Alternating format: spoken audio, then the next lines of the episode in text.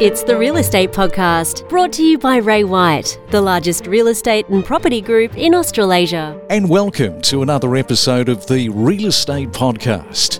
We're talking to Simon Kuestenmacher from the Demographics Group. Welcome, Simon, to the Real Estate Podcast. Ah, oh, thanks for having me.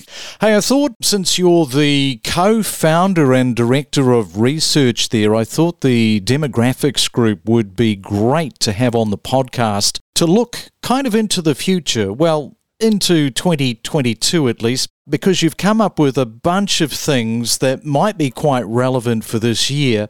Although the funny thing is, with predictions, it's really taken that pandemic for us to learn that anything is possible and predictions don't always ring true, right?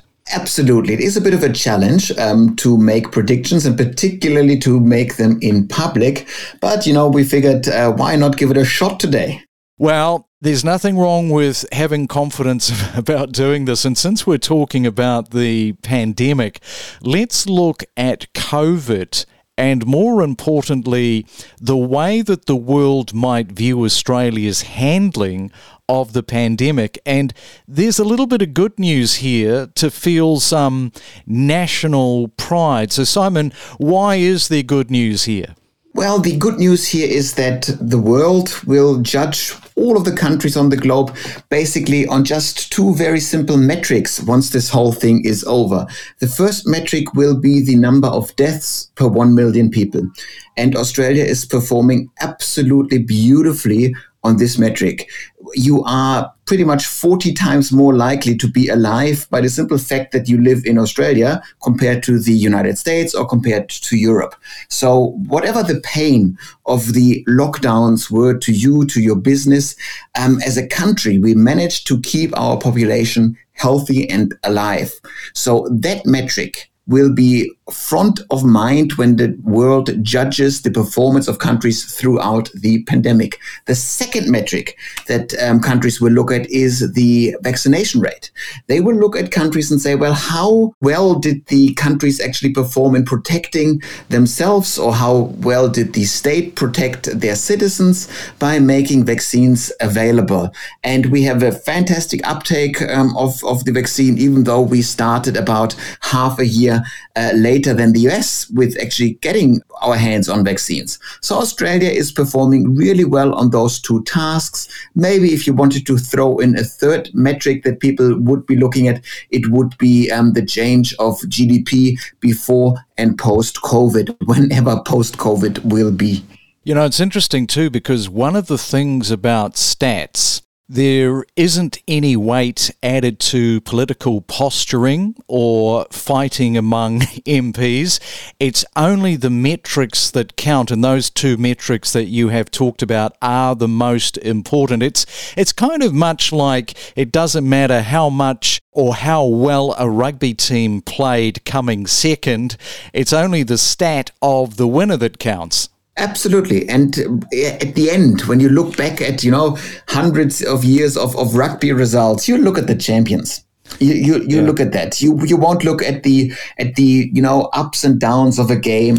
And at the moment, we're still in the game of COVID, and people get really upset about a certain premier, a certain prime minister, whatever whatever it is. It doesn't matter in the long run. In the long run, you look at hard, cold numbers and judge a country's performance based on a terribly simple metric.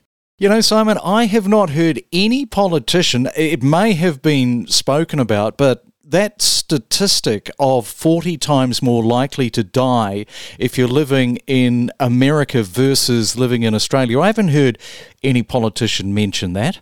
It's, it's surprising to me because we are performing really well. I think there is a a certain I don't know tendency, if you will, in society that might reach the politicians of you know you don't want to talk about this in a positive way because you want to keep up the narrative of this being extremely serious and you have to take this whole thing be very careful in how you approach the topic. And just uh, shouting about the fact how well we are protecting our citizens might just lead to complacency or something like this. Is something that a politician might think about but i think it's something to actually be proud about and to to talk about an awful lot just how well we are performing compared to other countries. Maybe we are not talking about it that much because there is a country that is performing even better than we are, and that's New Zealand. And who wants to give them any clout? okay, yeah. Well, let's have a look at the focus on the millennials around housing there is a large number of millennials living in apartments, but one of the predictions for 2022 is that this age group will continue to move up into family sized houses, which means moving out of dense urban cities and settling in suburbia. So, how long has that trend been underway for, Simon? Yeah, so the millennial generation, of course, is by far the largest uh, generation cohort that we have in Australia. And they procrastinated for an awful long time to start their families. So they only start families at, at scale in their mid 30s. And that's now where the start of the millennial cohort is at. So we'll have another 10 years of millennials starting families. That means you know, the millennial couple adds a first, a second child to their families, and all of a sudden, their inner city one to two bedroom dwelling becomes too small. So they will then hunt for three to four bedroom family sized homes. That is not a, a new trend. Previous generations have acted the same way. But the interesting story with the millennials is that it's a huge cohort and that they procrastinated and that they just happened to start families when COVID hit, when the pandemic hit, when all the lockdowns hit. So this looks like a pandemic phenomenon, even though it really is just a demographic phenomenon of millennials moving out to wherever three and four bedroom homes are available. And that's why we will continue to see the movement away from the inner city to outer suburbia. This is as well driven by the working from home phenomena, where people work from home more frequently and therefore don't have to pay the premium of being close to the employment centers in the city. But it is largely a demographic trend. And you mentioned about working from home. Jobs and owning property are inextricably linked and always have been. But there is a new kid on the block. It's called the hybrid work model, where it really did take this pandemic to be fully realized. And I, I think you're saying that this trend is likely to continue also. Yes, absolutely. So, you know, before the pandemic, we had about 5% of the workforce working from home on any given day. And at the height of the pandemic, it was about half of the population. The new normal on any given day will more likely be around the 15% mark or, or thereabouts. But the important thing is that we won't have that many people that will exclusively work from home. We will also have fewer and fewer people who work exclusively from an office. The approach will be that more and more people go to the office whenever it suits them or whenever the work requires it. So the ideal work is actually split in a way that you do all your quiet tasks, you know, your programming, your writing emails, your private phone, not your private, but your um, confidential phone calls, that you do them at home where you have uh, maybe a quiet uh, study to work from and you do all those creative collaborative tasks.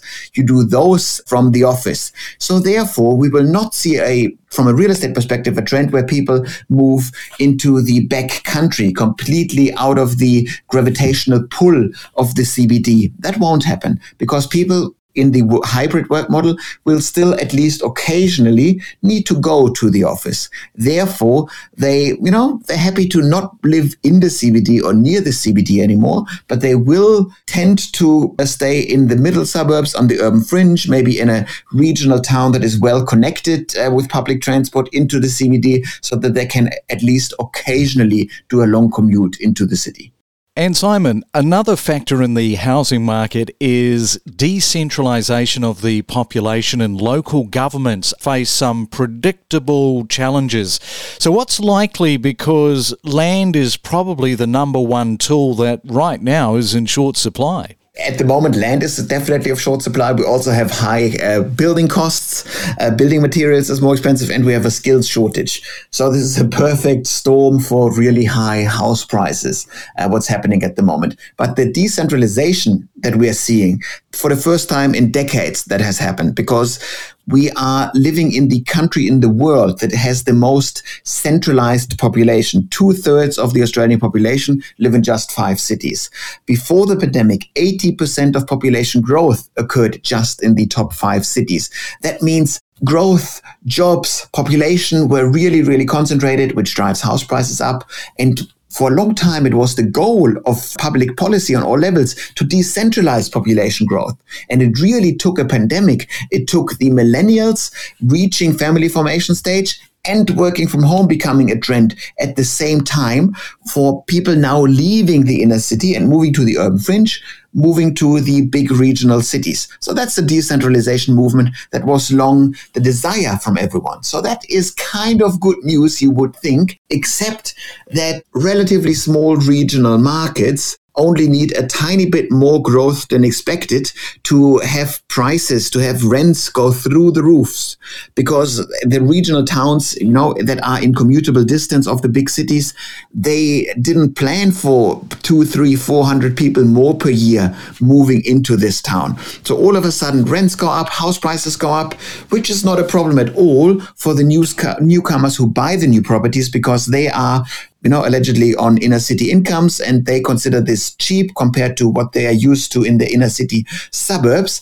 But the real losers here are renters in regional uh, Victor- uh, regional Australia, and they are young people from a low socioeconomic background in um, regional Australia that potentially wanted to buy a home in the town and that are now priced out of the market. So those market movements once again have the lowest income people suffer the most. All right, Simon. Well, look, that's great to get a little bit of a handle on that. And thank you so much for coming on to the Real Estate Podcast and explaining that to us. Oh, my pleasure. Thanks for having me. We connect you to the best real estate information across Australia. The Real Estate Podcast.